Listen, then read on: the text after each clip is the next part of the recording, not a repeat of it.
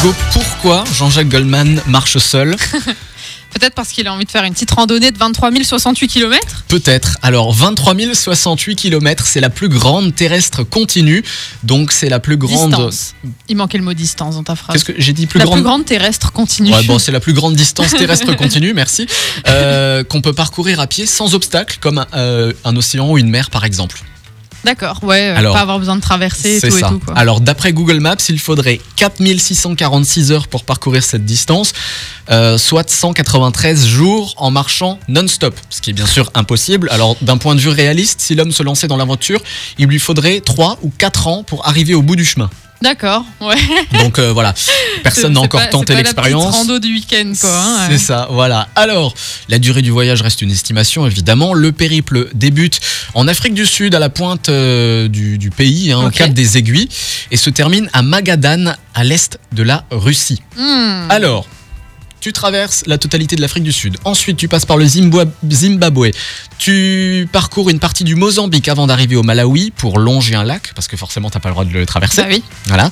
Euh, après ça, direction la Zambie, avant de rejoindre la Tanzanie et ses nombreuses réserves naturelles, l'Ouganda, le Soudan du Sud, le Soudan, l'Égypte.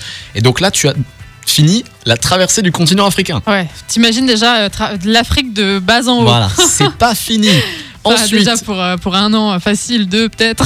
tu, euh, tu arrives au Moyen-Orient en traversant l'Israël, la Jordanie avant de rejoindre la Syrie et la Turquie. Prochaine étape, la Géorgie, à mi-chemin entre l'Europe et l'Asie de l'Est, pour enfin terminer avec la Russie, cet immense pays qu'il faudra Ah oui. évidemment traverser dans sa quasi-totalité.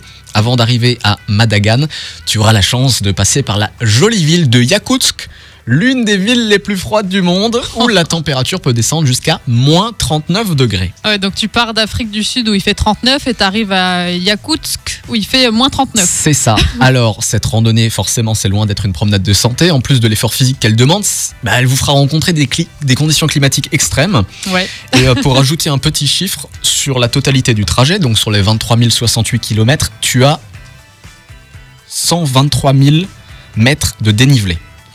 Voilà. Ah, ah oui, ça pique un peu. Donc ça monte, ça descend, ça monte. Et c'est voilà, 123 000 mètres de dénivelé. Oh, de, de toute façon, euh, j'étais pas. Euh, Tu étais pas chaude pour le faire? Bah, c'est pas que je suis pas chaude, hein, mais euh, bon. Déjà, faut prendre 3 4, 4 ans de congé. Oui. Déjà.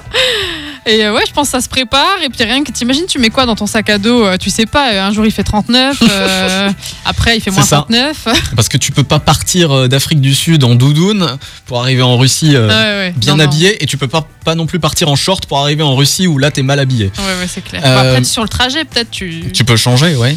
Si t'as un Bon. peu d'argent, tu t'achètes des choses. On a posté euh, sur la page Facebook du Grand Réveil un- une capture d'écran du trajet, de l'itinéraire. Si, jamais, si quelqu'un est chaud, hein, on sait jamais, on vous a mis ça, euh, allez-y, hein, faites-vous plaisir. Voilà, donc euh, l'itinéraire est à retrouver sur euh, la page Facebook du Grand Réveil, juste pour vous donner une petite idée de la traversée du monde que ça fait? De mon cœur tu tombes